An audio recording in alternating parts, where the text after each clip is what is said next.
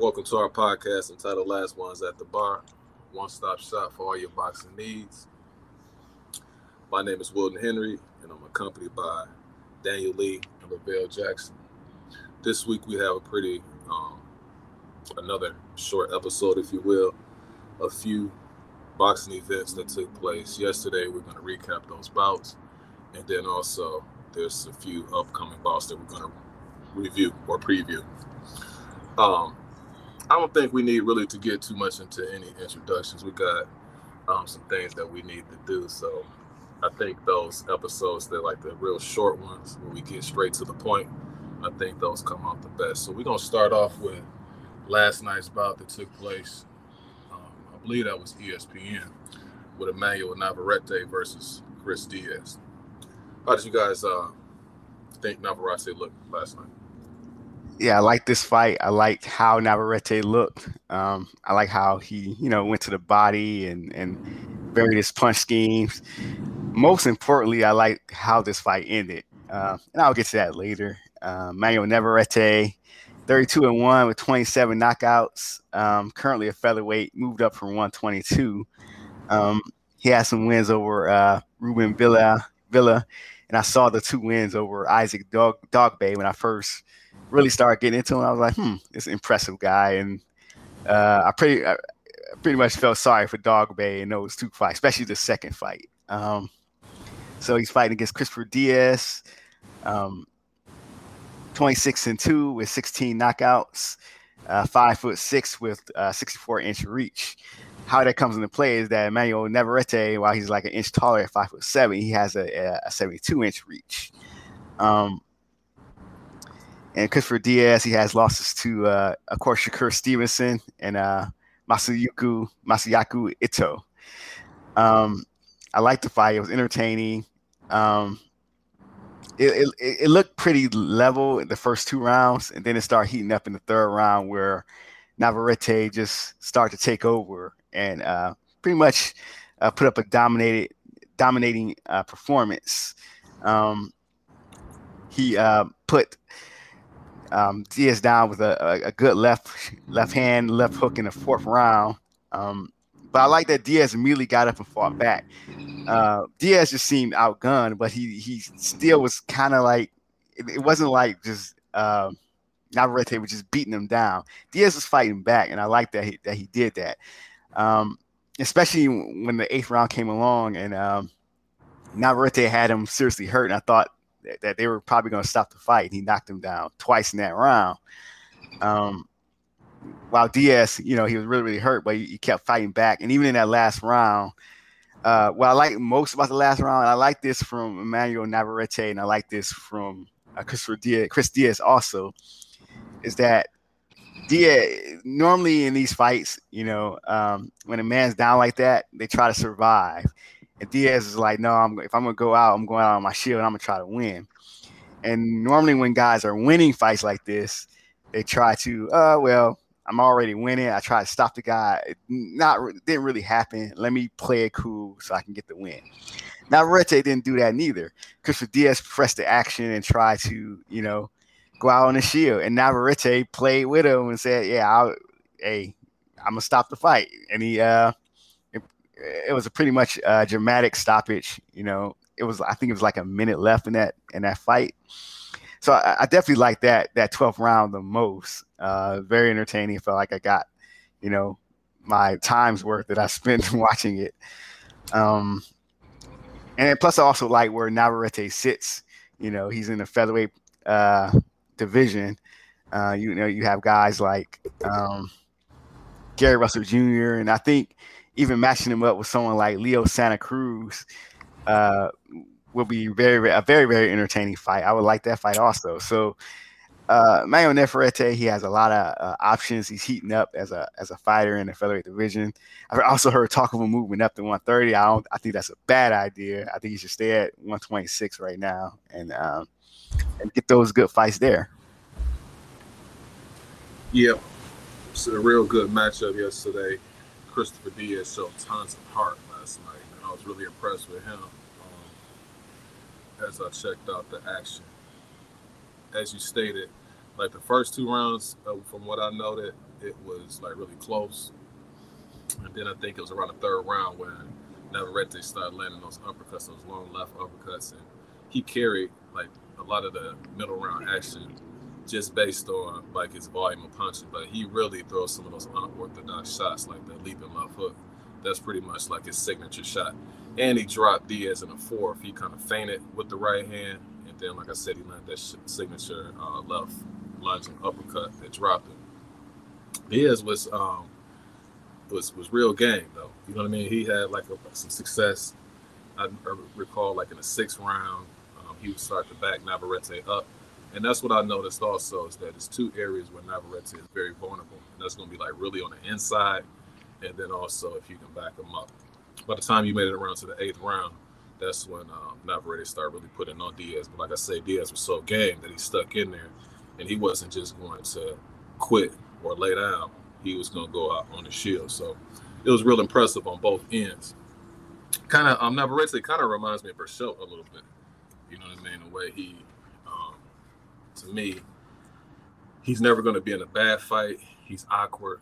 He runs in there. Um, but that's another problem, though, too, is that the way he fights, I think somebody who's really technically sound, they can run him into some shots.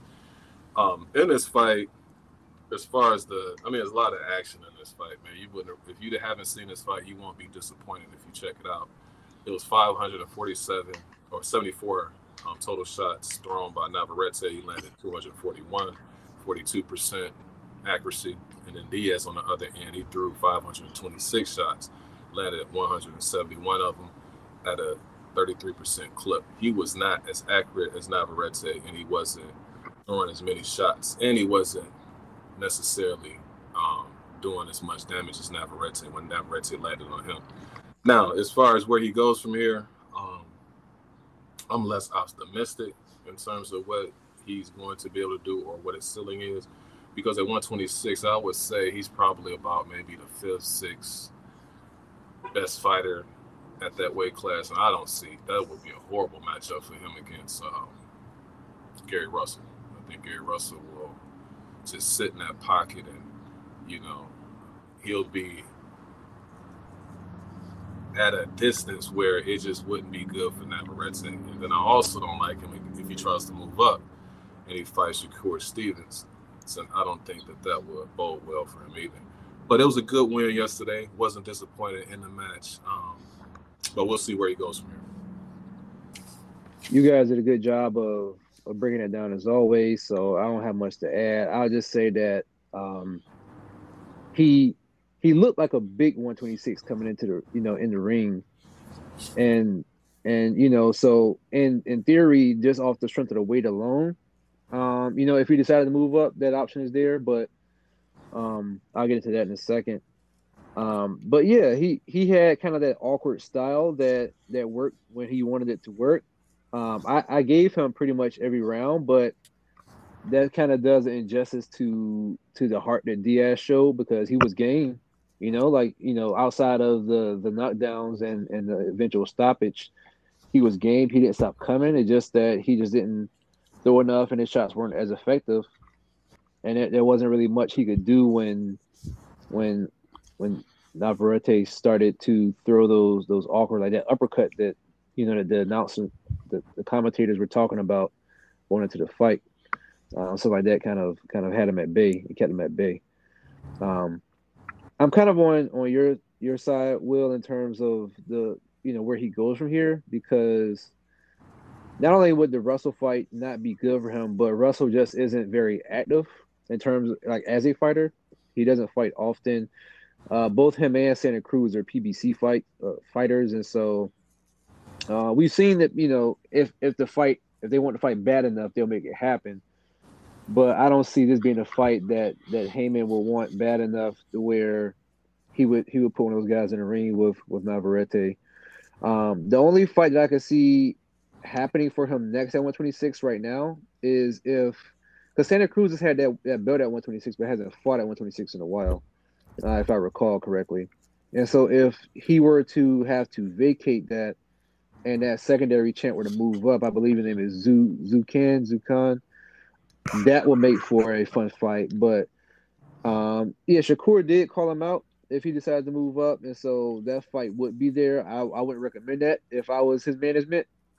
And uh, Jamel Herring is there too, but I just he looked like a big 126, but I don't I don't like I don't like his chance at the weight class either. So um, uh, but you know he's a good fighter. He's he's had some good fights. He did he did very well that night as well. So in that undercard, the exciting prospect Edgar Ber- Berlanga, um, you know he's had his his 16 fight first round knockout streak. Uh, he put it to the test against uh, the veteran Demond Nicholson. Did you guys see that? And how did you see that one going? Yeah, so we got old Edgar uh, Berlanga, as you stated, with 16-0 and 16 KOs entered into the fight. 6-1 um, with a 73-inch reach, and he's a 23-year-old young man. Um, Nicholson on the other end is 28 years old, 22, 3, well, 23, 3 and 1 with 20 KOs entering into the fight. Um, and he's out of not too far from here, Laurel, Maryland. Um, Nicholson, on one hand, his like notable fights or notable guys that are on his resume is Jesse Hart, in which he lost the decision, I believe, to Jesse, and then also Steve Rolls, who fought Triple G. Berlanga, as stated, um, came into the fight with 16, not only just 16 KOs, but they were all in the first round. And Nicholson was on a five fight win streak. Now, as the fight uh, played out, obviously Nicholson was the first guy to enter the second round after he made it out of the first. But then Berlanga knocked him down four times in the fight, um, in the second, third, and then in the final seconds of the fight, which was probably the hardest shot of the fight. But once Nicholson got up the bell ring, um, pretty much save him.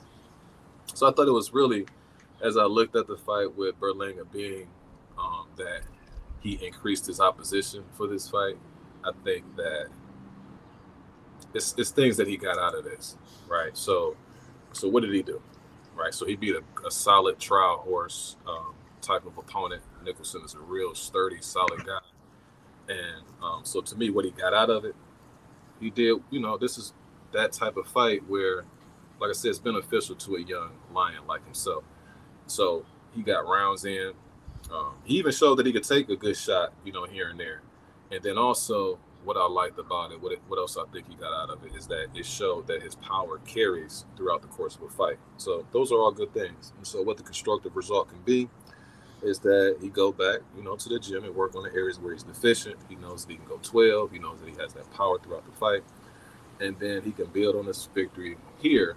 I think that victory that he has over Demond Nicholson probably is more beneficial to him than all of those other fights that he had put together. So I just thought it was a good win um, for him to, and he got a lot of good stuff out of it.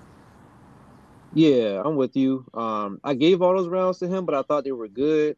Um, it, it seemed like although although Nicholson was looking to just survive a lot of those a lot of that fight, he did find success here and there. Uh, he would do this thing where he would get get get Berlanga to to kind of follow him around the ring, and then he would kind of set up something of his own. The problem is he would catch shots back with that. Um, I did like that this did go all all eight rounds, and and so uh, not only did we get to see what that would look like, but um, but, but, but as, as, fans, but Berlanga did as well. He kind of learned some stuff about himself, kind of on the job, in that moment. I also liked that um, he doesn't seem to have too big of an ego at this phase of his career. Um, like at the end of the fight, he was making he, he wasn't making any kind of bull call out saying like I want Canelo or you know whatever because he's a super middleweight. He seemed pretty humble and and kind of like self aware in the post fight interview. I thought. Um, the two things I was gonna say that he needed to work on, which was I thought like the footwork and to a lesser extent the stamina, like which was fine, but you know as he moves up and has longer fights, against uh, more veteran opponents with maybe with, with better motors, he would need to work on that. But he had already addressed those things in the post fight interview, saying he wanted to work on those. Um, now during the fight, they mentioned potentially him against Jesse Hart because Jesse Hart had uh, had knocked out Nicholson in the second round when they fought. Uh, after after watching him fight uh, his first full fight, I would say that's a bit risky. If I was his manager, I would probably put him against probably like against a different version of or a similar version of, of Nicholson, someone with a similar pedigree. Um, I say that because you know he's 23, he's still a prospect. You know he looked good, but he's still a prospect, and he'll probably fight four times this year. He's this is already his second fight. It's reasonable to assume he'll probably fight at least two more times. I don't think there's no re- need to rush him at this point in his career. And so for him to get more rounds in, you know, go to camp, uh, get back in the gym, work on the things that he learned about himself, and then see how it see how he fares against a similar opponent. I, if I were, you know, if I were managing, that would be the best way to go. But and I also, to, to your point, Will, you also said that you know he was able to take some shots too. I noticed that as well. And so, um, you know, I still think the guy has a bright future. I'm looking forward to seeing what he does. Uh, both of you guys uh, made some some outstanding points. Um, yeah, I, I, was very happy that to see Berlanga go some rounds because you learn more about a fighter when you see how they you know react. Um, and with punchers like Berlanga, um, they, they normally struggle with two two type or two things or two types of fighters as their career progress. Uh, is either guys who can take their punches and provide a resistance coming back, and they also struggle. They also tend to have stamina issues, you know, as a fight progresses. You know that the power may go away, or they just may just totally like you know crash in terms of energy. We saw that again with, uh, of course, Mike Tyson on a large scale when he start, you know, Buster Douglas put up a, uh, you know, put up a fight against him, and also uh, with someone like Evander Holyfield who can pretty much take it and dish it, and you know, tend to have some stamina in some fights. Um, so Berlanga, I think it was good for him to, to, to we, we, even saw stretches during the fight with Nicholson where um, he kind of took his foot off the gas a little bit. It was like certain minutes where he, I don't know if he was tired or not, trying to catch his breath, but it was good, even though um, you know it, it could be interpreted as him being tired. It's good to, to have him take those breaks and say, "Hey, look, I'm gonna pace myself. This and he, and he still did try to go for the stoppage, and you know, and even in the last round. So it was uh, a good learning experience for him. Um, I like his, you know, his timing and and, and counter punching ability.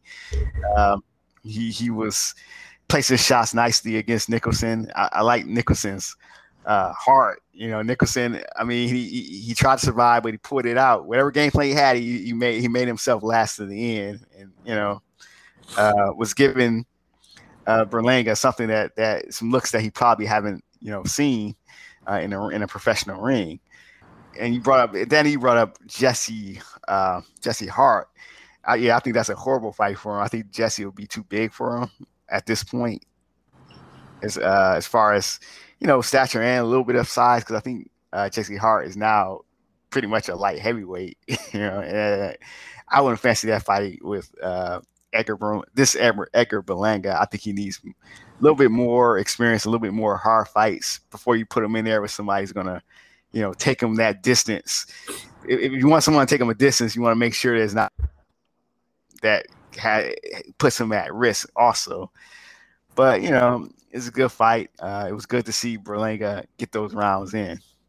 Yeah, it's one a couple things. One, yeah, no, he's not bared. He's not that type of caliber of fighter right now to just be fast tracking to a Jesse Hart. No, right now, you just went eight rounds. You got some rounds in for the first time.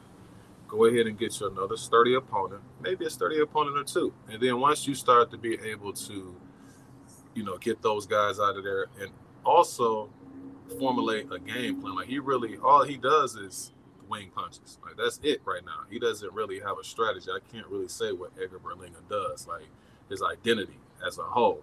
So he needs to build that first. Then once you do that, maybe within a year or so, you might be able to handle the Jesse Hart. But it's no reason to put yourself in that type of jeopardy at this stage of your career. It's just too soon. Great. So moving right along, we have a lot of boxing coming on next week.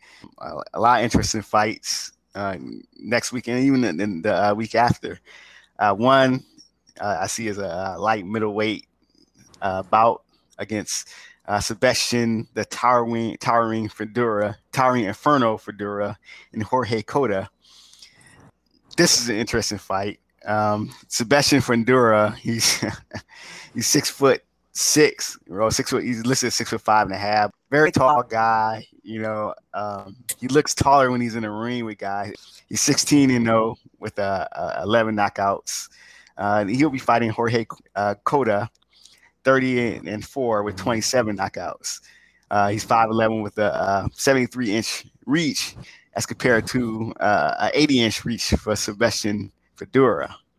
As a prospect, I've seen Fundora on, on a few fights. Um, but I do like that. Well, I, well, one of the things I do like about Fundora is that when you look at his record, a lot of guys he's he's faced up to this point, why they haven't been like like any names, for someone that early in his career, he's fought a lot of guys with winning records. You know, usually normally they feed guys with losing records to guys like that.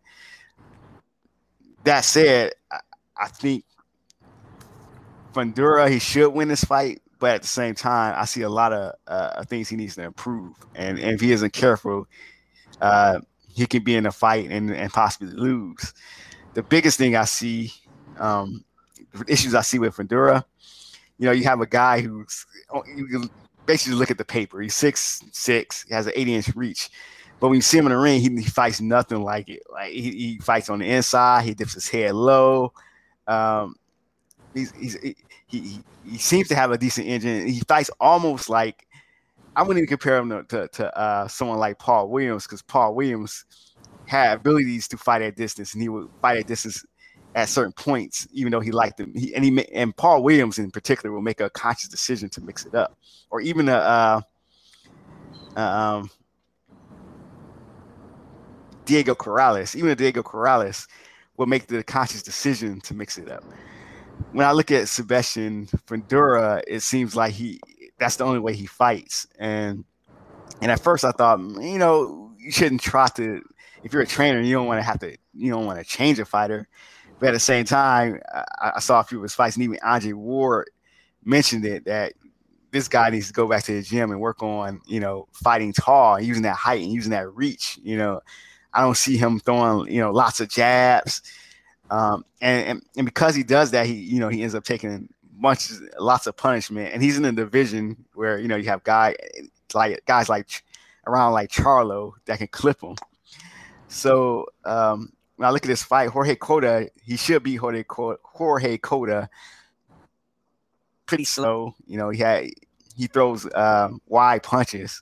He's an awkward southpaw, you know, and he, he has a wide stance, and that can use that, and, and he, it'll be easy for him to get on that inside because Fedora doesn't really put up a, a, the type of defense that can keep a Cota at, at, at you know. so it'll be interesting fight. I still think um, Fundora should stop Cota. Uh, if you don't know Cota, he's famous for a knockout, being knocked out uh, from uh, Jermell Charlo, which was like a highlight reel uh, when when Charlo was trying to, you know, go Tony Harrison into a rematch. So um, we, we'll see if Fundora. I, I, think Fundora should break Cota down and stop him late. Well, if I just add a few things, and I'm going to be real brief. Um, a couple of things I just wanted to add in there is uh, when I looked at Fundora, he um, I began to take note with him when he beat Nathaniel Gallimore. And Gallimore KO Banana Rosario uh, previously. And then Fundora, Fundora uh, ran through him in like six rounds. And I'm like, man, like I didn't know, dude, he just looked like a tall, lanky guy, like real flimsy. But with him, he's like a praying mantis. And when he's shooting all of these shots, he, he's so long that he's in range when you least expect him to be in range, and so that throws some guys off, and he has a high, high punch volume. So that's gonna be the interesting thing. And me in this fight, uh, Cota, me and Danny, we checked him out when he fought Erickson Lubin. Lubin, he was giving Lubin some some trouble a little bit. You know what I mean? It wasn't like Lubin was just walking through him, but then Lubin caught him with a nice left in the fourth, and then he put him away. So and I don't know, I could be wrong, but when I looked at the odds, I could have sworn Cota may have been favored, but this may have been like a week or two ago. So I don't know what it is now, but he was favored in this fight, and I can kind of see why because he's so awkward and he's seen it all. You know, he he's been in there with Antonio, uh, Marco Antonio Rubio, Lubin, and um, Charlo. You know, so he also had a um, split decision. I don't know if that was Rosario as well, if that was Banana Rosario, but I saw he had a split decision, also a split decision loss, and I think it was against Bananas and Rosario. So it's going to be an interesting fight based on the fact that I think Fundora is a lefty, which really doesn't matter with him because he's just throwing all of those punches. I would think like the likely outcome would be at some point that pressure that Fundora is going to put on him, he's going to um, eventually catch up to him, and he'll just be too much because Cota is kind of slow. You know what I mean? I think at some point he'll probably catch him and do away with him somewhere in the middle rounds. But I think Cota's a live dog, though. Um, it's just gonna another factor for him is being able to reach that tall guy. You know what I mean? And then even if he does clip him and get him hurt, will he have the ability to finish him off? But I'll lean towards Fundora and a um, win in the middle rounds. And then also next week, you have my main man, Aries Land of the Dream, Lara. He's going to be back in action against Thomas Cornflake LaManna uh, next week. What are you guys' thoughts on that? So, Lara is coming into this fight. He's 27, 3 and 3, 15 knockouts. Cuban guy, uh, 38 years old, 5'9, 75 inch reach. This is for a vacant secondary WBA middleweight belt. And this is going to be his first fight at middleweight. He last fought against Greg Vendetti, Verdetti um, in August of last year. He got a unanimous decision win there. Thomas LaManna, he's 34 and 1, 12 knockouts, 29 years old, 6'1, 74 inch reach. He last beat Juan de Jesus and Angulo Gonzalez uh, with a uh, knockout win January 9th of this year. But before that, he lost to Brian Mendoza August of last year. He lost to Jorge Cota actually January of last year. He lost to Dusty Hernandez Harrison, DMV guy, in September 2016. He lost to Antoine Douglas, another DMV guy, in March of 2015 and he was cut off with two losses. And then they put him up against you know the guy that he beat last, and he was 22 and 14. And then Brian Mendoza, I'm sorry, not Brian Mendoza, um, the guy that he beat before uh, Gonzalez, Jorge Pimentel, he was 30 and 26. And so, you know, they basically built his, his management basically built his confidence back up after his two losses in 2020. And now he has a title fight against Erislandy Lara. Um, I think that I, I'm gonna be honest. I'm not exactly sure what he did to earn this title fight because I checked the rankings. He wasn't very high up in the WBA rankings. Um, but I think it'll, you know, it, it'll be kind of like a, a comeback fight a little bit for for Lara, and kind of for him to test the water at middleweight. Uh, at the age 38, I'm not sure what Lara's next play is going to be. So I'm not sure what this may be building him up, him up for. I don't know if he's going to try to fight uh, at the championship level. Um, and when I say fight at the championship level, I mean like if he gets the, the belt, then he gets the belt. But is he going to try to fight a Triple G? Is he going to try to fight a Charlo? Is he going to try, try to fight a, a, a Andre? Like I don't I don't know. Um, again at 38 because you know his, his most recent opposition has shown me that he's not necessarily um, well, I'm not gonna say he's not necessarily gonna be great because you know he did fight Castaño and fought to a draw in 2019, and he did fight Jarrett Hurd in 2018. Um, I'm just not sure what he's looking to do uh, long term, but I do think that he should pretty much uh, be able to get some rounds in and, and have a, a, a pretty sound unanimous decision victory with this fight here. Did you guys have anything for that one? Yeah, you don't mind if I just say a, few words, man. I just want to say this. Um, Lara, he has um, a, a, pretty good, he must have a pretty good re- re- relationship and rapport with Al Haymon because, you know, from time to time they give him these type of fights. Two face, and you're like, who is this guy? He's fighting, you know, um, which is cool. But also, you do want to, it could be a couple factors going on here, right? You got the fact that Lara is testing his waters at middleweight, so he's you know just want to fight somebody who see how he feels at that new weight class, work on a few things. You know, you got that going on. Also, Lara could be looking at it from this perspective. Lara is from Cuba. you know what I'm saying? I remember back in the day, Joel Casamayor who was um, who defected and ended up moving over here, one of the top um, super featherweights, junior lightweights. Um, I would say of all time, really, um, once he came over here. But anyway, I remember him telling the story about when he was in Cuba. He said that when he decided to defect over here, is because they wouldn't let him turn pro, and he was like one of the most decorated amateurs in Cuban history, right? And so he said once he won that gold medal, and they wouldn't let him leave, all they did for him is they gave him a pig and they gave him a bike. And he said the bike he gave to like a kid, and then a pig they roasted it for his neighborhood.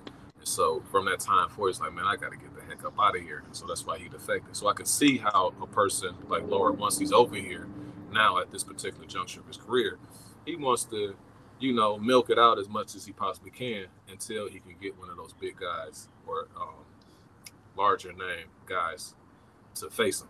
You know what I mean? So I can see how he's playing this out. But I think in this fight, um, Lara may work on a few things at the new weight class, but at the end of the day, he's just going to outclass this guy. He has no business being in the ring with Erislandy Lara, not the Erislandy Lara that we know. You know what I mean? And so it's just a matter of will he showcase that same hit and run style that he typically uh, use use or will he use a different tactic? You know what I mean? Um, against this guy because he's supremely superior to him in all facets of the game. Um, so, but at the end of the day, like I said, I just think that this going to position himself to be able to get one of those bigger names um, in the future. I'm just gonna say if Thomas LaManna wins this fight in any shape or form, he'll be fired a year, and I'm putting his face everywhere. If you haven't seen him, go go. Uh, it's just interesting for guys like him to be in boxing. Well, I'm telling you though, like at his best, you know, before that he stepped up, um, you know, it was a little bit of buzz about LaManna, you know, just for a hot second, because you know, at his best, and again against that caliber caliber of fighter that he was facing, that he was, you know, showcasing a nice jab, and you know, he appeared to have, you know, good solid counterpunching ability. It's just when he stepped up, you know, that hasn't really been the case. One thing I'll add to what you said, Will, is that well, one, that's a very uh, thanks for that perspective you know, coming from coming from Cuba and what that was like, you know, being there and, and defecting. So, yeah, I could I could for sure see why you know why why Lara is cool with that, with you know where he is. Um, I just hope that for this fight, he he just has this tendency of like you you can tell by the way he fights sometimes that he just kind of doing it for himself. Like he doesn't have, he doesn't always have that like that mindset of, and I'm I'm saying this nicely, but he doesn't always have that mindset of like I'm going to make this a fight that the fans want to see. I'm going to make this an entertaining fight. And so I hope that, regardless of what happens, he is willing to make this a, a, a fan friendly fight. You know what I mean? I was just going to say that that's really been a knock on him, like in all of his fights, really. Yeah, yeah.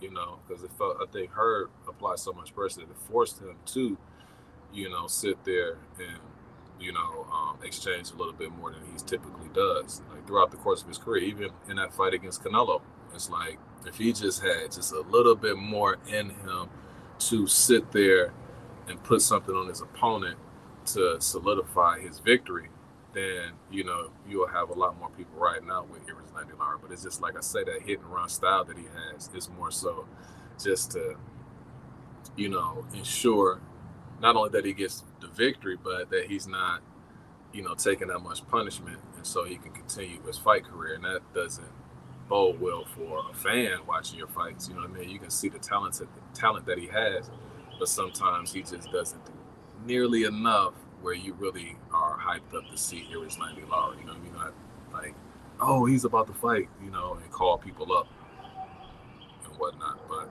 we'll see. You know, I think that this is a fight where he can showcase his talent because, like I said, he's superior in all facets of the game against uh, Thomas LaManna. Mm-hmm. Yeah, I like when you come after me because, like, I'll, I'll, be trying to put it a certain way, and then you come after me and say what it is. So I appreciate that. but, um, you know, on that day as well, on that zone card at three Eastern, uh, we got two heavyweights, Derek Chisora uh, fighting Joseph Parker. Um, how you guys seeing that one go? Well, Chisora, he's uh, 37 years old, six one and a half, 32 10 with 23 KOs out of the UK. You got Joseph Parker, who's 28 2 with 21 knockouts. Um, I didn't write down his dimensions. But Chisora's coming off the loss to Alexander Usyk last Halloween, and then Parker's coming off that snooze fest victory over probably I would say his relative uh, Junior Fa um, last year. Chisora, he definitely like this fight. He definitely can win, but a lot of times when I take a look at Chisora, he's just sometimes like when he fights guys the caliber of a Joseph Parker, he's just too one dimensional. Um, because really what he's trying to do, he's trying to win a fight just using brute force and power and then he's just gonna lumber forward, you know, and eating counters. You know what I mean? So to me, this fight, and then really his, so he'll do that. He'll lumber forward, and then you know eat some leather, and then he'll end up grappling and holding his opponent.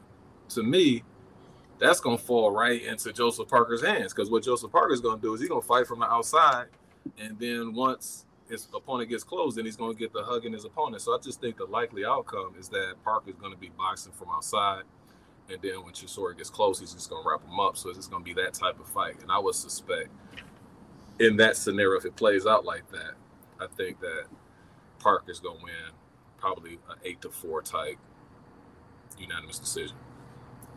Yeah, I definitely agree with you, Will. I think Chisora is is is, is more a brawler, and I think he in this fight with Joseph Parker, I think he just has a puncher's chance. Uh, I, th- I, think even though the, they're not too many levels apart, I think Joseph Parker is just a from a style standpoint, he's just a better boxer. And I think he's gonna, you know, outbox Chisora. You know, uh, I can see Parker hurting him too. You know, late, but with Chisora, it's hard to tell. It's almost like we'll know when he gets in the ring.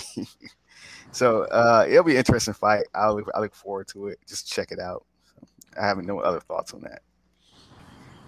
And also next week uh, we have heavyweight action.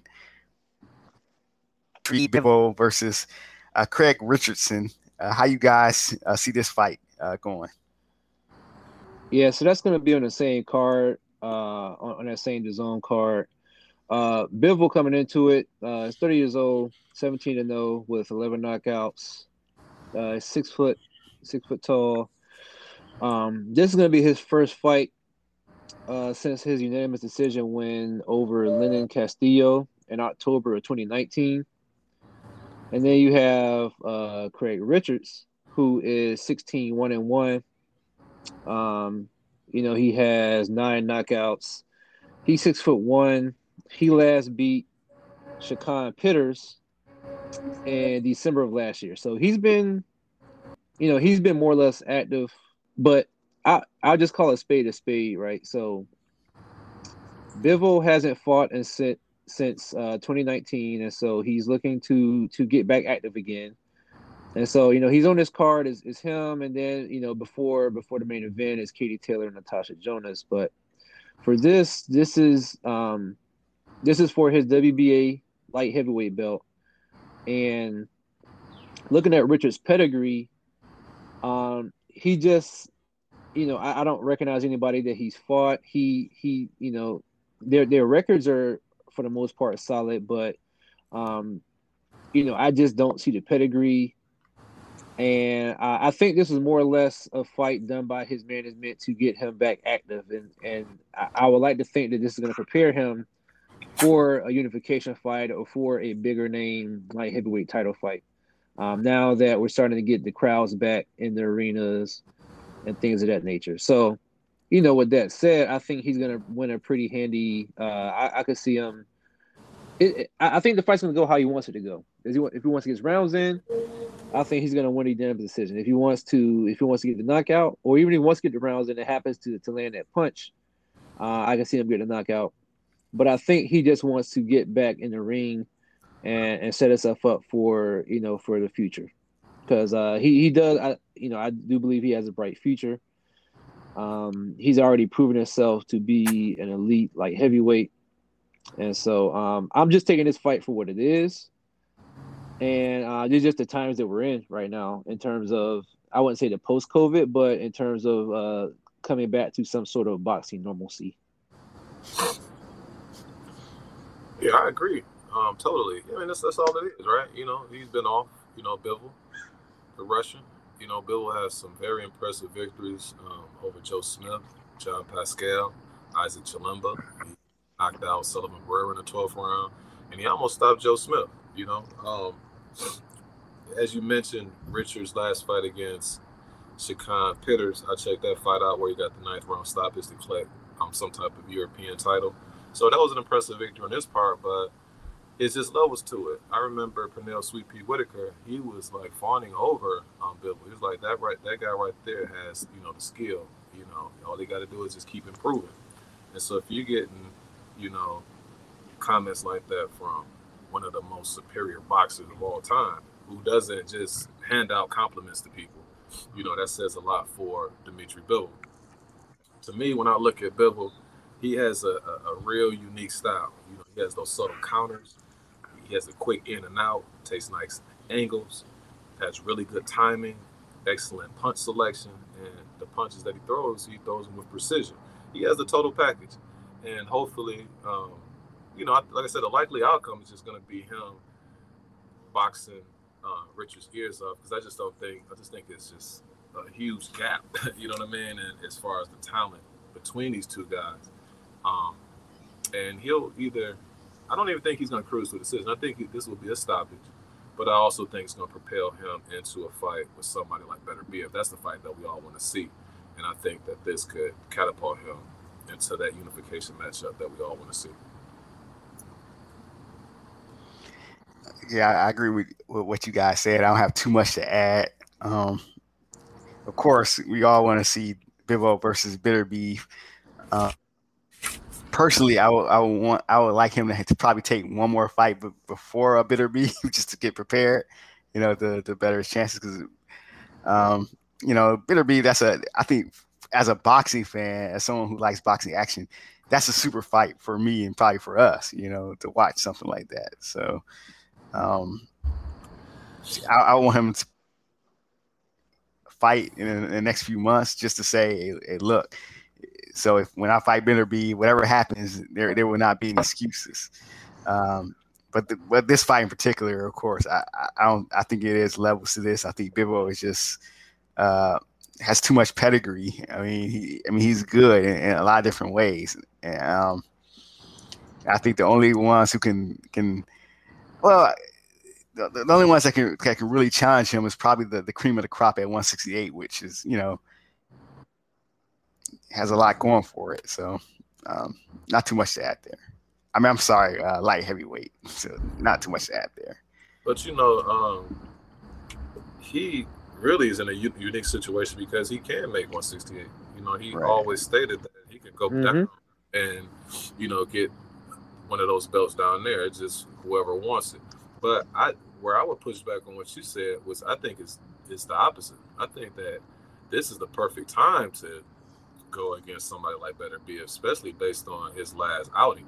To me, he didn't look impressive at all. He looked very slow. He looked very vulnerable. And so I would try to fast track into getting Beterbiev in the ring now.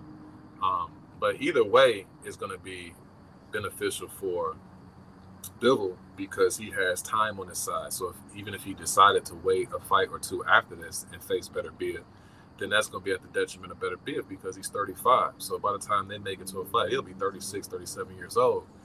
And that's not um, somewhere where you want to be. That's not the direction that you want to be going when you face somebody that's in a prime, you know, with all of the talent and skill that Beterbiev possesses. Anything else you guys want to talk about before we wrap things up? No, sir. Uh, no, sir. Well, just uh, shout out to Ryan Garcia, uh, whatever he's going through. Um, just shout out to him. Mm-hmm. For sure. Shout out to help. And, uh, you know, I was talking to a guy in the gym this week, and we were rattling off about, you know, he's a boxing fan, but you know, he don't be all, all the way up on who's gonna fight when. So he was like, "Who's gonna Tank fight?" And I said, "You know, Tank, he got Mario Barrios, um, you know, Teofimo, he got Kambosos, and then at the time Ryan was gonna fight Fortuna, and I was like, Haney, you know, he got a tough one on his hand against um, Linares, and so, but then we were talking about like all of those dudes are right there before you brother, this is a perfect opportunity for them to get it on. You know what I mean? Like Mhm. they can have those fights, have rematches, have trilogies, all in house, like with them. You know, and I was thinking, and I was saying that, you know, with the caliber of fighter that some of those guys are facing, it's a good chance that some of those guys might end up getting defeated before we even get the fights that we want to see, which is going to take away the luster of the fights in the first place. You know what I mean? So, Mhm. but you know, with Ryan Garcia, you know, with this situation that he's going through, you know, um, all you can do is wish the best for the young man. Hopefully, he gets that whatever he's going through under control. And if he decides to come back and lace him up, you know, he'll have my support. If he decides to walk away from the sport, then you know he have my support in that area too. But the main thing is get that under control. And I'm glad that he's identified that he has a certain issue that needs to be um, addressed. And so that's the first step in order to get make yourself better. But on that note, um, if there's nothing else, man, wrap things up. I'm gonna tell you already, be on the lookout on YouTube because I'm piecing up different videos. So they just haven't been released. So just be on the lookout for that this week. Catch us on all our social media handles. Make sure you like, make sure you subscribe, make sure you comment, and uh, most importantly, enjoy your Monday. Peace. Peace.